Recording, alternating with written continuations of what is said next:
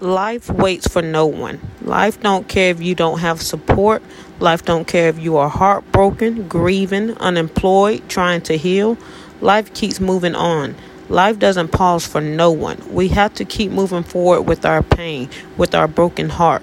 Is life fair? Not at all. But we can't waste our time debating if life is fair or not. It's okay to feel down, but don't stay down because the longer you stay down, the harder it's going to be to get up. Life don't give you a leave of absence so you can go and take time off to heal. We are great at going to work. We are great at going to church. We are great at going out with our friends. But do we know how to truly live while carrying hurt, pain, losses, and bills? Some of us get hit with life and it knocks us down and we stay down. Life is going to hit and it will hurt, but don't let it win. You have to get back up with strength and power and let life know that you are still standing. See, it wants to keep you down because if you are down, you can't win. You can't move forward.